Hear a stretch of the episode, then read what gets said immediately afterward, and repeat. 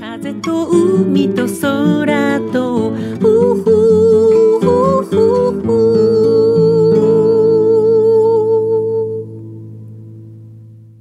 皆さんおはようございます。エポ風と海と空との時間がやってまいりました。先週は ビーエス 富士のお仕事で東京にいました。久しぶりの東京お台場。うちのうさちゃんが新宿のスタジオでお芝居のお稽古だったので、今回はエポニカレコードのサブスタッフが現場に来てくれました。昭和歌謡パレードという番組の中のシティポップという特集で、東京東銀座にある音響ハウスというスタジオをご紹介するという、そのコーナーの中で出演させていただきました。番組の司会は三雲孝江さんと中山秀幸さん。以前何かの番組でお世話になったこともあって、とてもお久しぶりなお二人です。放送ははちがつふつかにじゅうにじからです。ビーエス 富士、お家で見られる方はぜひ見てくださいね。番組が滞りなく終わって、私たちはそのままうさちゃんの稽古場がある新宿へ車で移動。東京のお台場あたりから見る夜景、本当に綺麗でした。思わず写真なんか撮っちゃいましたよ。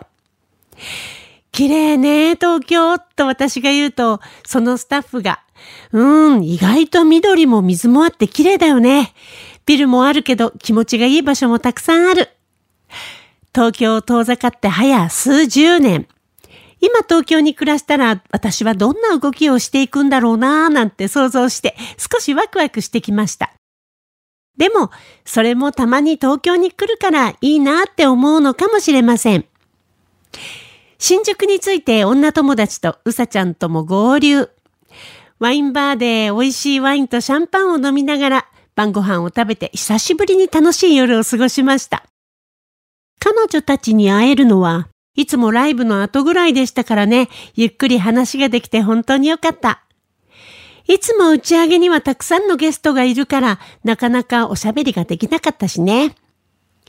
お互いに積もる話もたくさんあって、本当にこの日は喋ったし、飲んだし、笑いました。フジテレビのスタジオに一日いたことなんか遠い昔に感じられました。時間にするともう夜中のいちじを回っていたんですが、締めのラーメンを食べようという危ない誘惑に負けて、夜中の博多ラーメン食べちゃいました。すっごい罪悪感だったけどね、美味しかったです。あなたがありのままの自分でいられる時間。この番組ではあなたの心に吹く気持ちのいい風のような エフぶんのいち 揺らぎと、そしてあなたが ひゃくパーセント あなた成分でいられるリラックスタイムをお届けいたします。今日のいっきょくめ、 M フローで Come Again。 エポ風と海と空と。梅雨明けと同時に暑い日が続いてますね。しばらくの間体重計に乗るのをお休みしていた数週間でした。やっぱりかという感じで、ほんの少し私も夫も体重が増えていました。ということで、また毎日の体重を記録する習慣と、より一層運動量を増やすことにしました。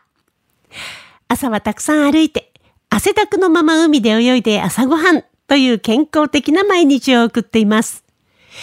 そこで実はちょっとした体の変化に気がつきました。それは何かというと、なんとなく靴がきつい。前々からね、少し感じてはいたんですが、数年前に買ったばかりのウォーキングシューズも、お出かけ用のお気に入りのスニーカーも、なんとなく親指がぶつかって足先が痛いんですね。歩いていてとってもストレスだったので、この前新しい靴を買いに行ったら、なんと私いっセンチ近く足のサイズが大きくなっていることが分かりました。足が大きくなるなんて、そんなことこの年齢であると思いますか？もうね、びっくりですよ。その日はいつも運動するときに履く靴下を履いて靴売り場に出かけたんですけど、いつものサイズだともう入らない。そのちょっと上だと、やっぱり少し親指が当たる。というわけでいっセンチ大きいサイズとなりました。最近のレディースはかっこいいけど、先が細くて私には全然入りません。沖縄に来てからさ、君は島ぞうりしか履いていないから、足の指が伸び伸びして広がっちゃって伸びちゃったんだはずと夫に笑われました。毎日の運動量もかなりあるのでね、足に肉がついたとかそういうことなのかなとも思ったんですけど、このことを同じくらいの年齢の友人に話したら、あ、私もエポよりワンサイズ下だよ。あと私はいつもメンズを履いてる。足が楽だから。それにメンズの方がデザインはレディースより可愛いし。なるほど、そういう手があったんですね。彼女の靴のそのサイズを聞いて、私のサイズにとても近かったので、ちょっと安心しちゃいましたよ。今ね、私が心配なのは、冬にお気に入りのブーツがちゃんと入るかどうかです。もともと私、足は子供の頃からすごく大きいので、本当に入る靴がなくて大変でした。気に入った靴があってもサイズがないっていうことはしょっちゅうでしたからね。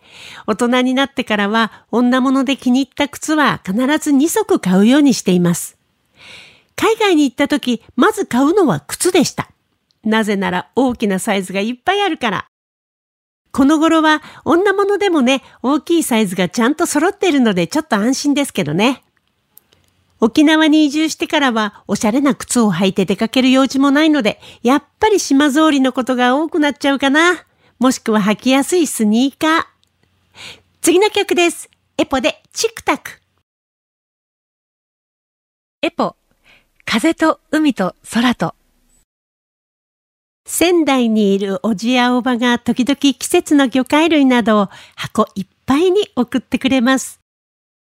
もう私の父や母はいないのに本当にありがたいです。いつも食べきれないほどの量なのでね、知り合いに配ったり、冷凍できるものは真空パックで冷凍したりして大切にいただいています。その代わり、沖縄からは季節の果物や具なんかをお返ししたりしてますよ。両親が生きていた頃は全くお付き合いがなかった親戚の人たち。こんなやりとりのお礼を兼ねてメールをしたり電話をしたり、近況なんかを報告し合う中でおめでたい報告がありました。なんと、いとこの長男が結婚するとのこと、嬉しいですね。私の母は親戚付き合いが上手にできなかったので、父も遠慮していたのか、一人で帰省することが多かったです。まあ、それもいいかもね。奥さんに気兼ねなく家族に会えて。母がそんなだったので、私は血縁のある親戚とほとんど会ったことがなかったんですが、両親が亡くなってから親戚付き合いが始まって、私はとても嬉しいです。おじもおばもいとこたちも、今は私の大切な家族です。親戚付き合いもそうですが、お付き合いといえば皆さんはご近所付き合い大切にされてますか？私は那覇にいた時もご近所付き合いがかなりあった方かもしれません。今でも宜野湾のご近所付き合い、お裾分けのやりとりは結構楽しいです。先日お向かいの方からキームムをたくさんいただきました。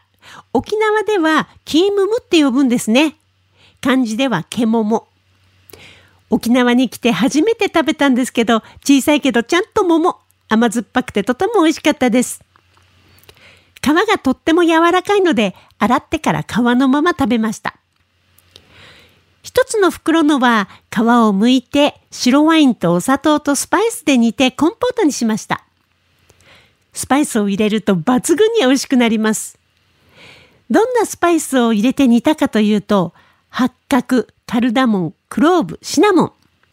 意外な感じがするかもしれませんが、これが最高に美味しくなるんですよ。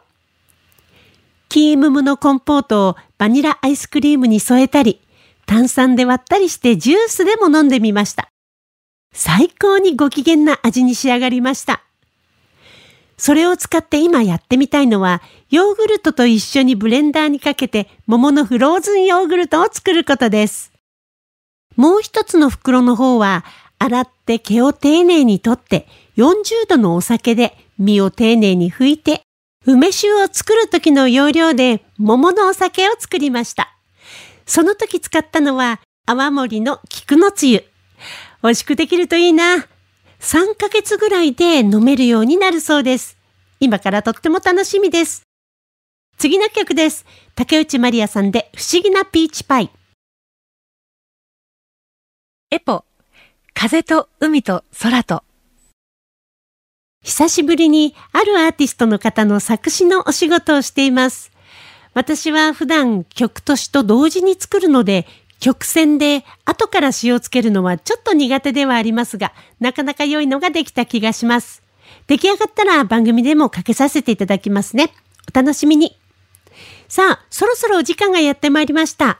この番組では皆さんからの質問、リクエスト、メッセージ、時に番組でリスナーの方々とシェアしたいという方のお悩み相談などなど、エフエム 沖縄のホームページまでどしどしお送りくださいね。今日最後の曲です。エポでルパラ。この作品を聴きながら皆さんとはお別れとなります。お相手はエポでした。また来週。風と海と空と